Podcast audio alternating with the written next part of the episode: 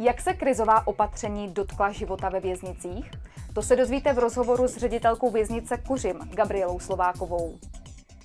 Jak vězni prožívali tato opatření, tato omezení? U podivu skvěle. Já si myslím, že ta, ta naše dobrá komunikace ze strany zaměstnanců i příslušníků, dobré vysvětlování, co se děje, proč se děje a uklidňování situace, prostě vyvracení různých mediálních mýtů, mělo taky velmi pozitivní efekt. Vězni byli velmi disciplinovaní, sami se báli o své zdraví, nosí roušky, které jsme jim ušili, e, dodržují rozestupy, chodí opravdu po oddílech na stravu, nesnaží se zbytečně míchat s ostatními.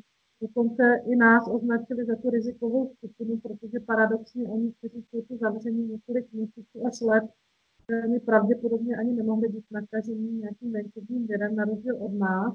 Takže ten vzájemný respekt eh, pomohl tu celou situaci zvládnout. Jak vypadá krizový plán ve věznici Kuřim? To se dozvíte příště.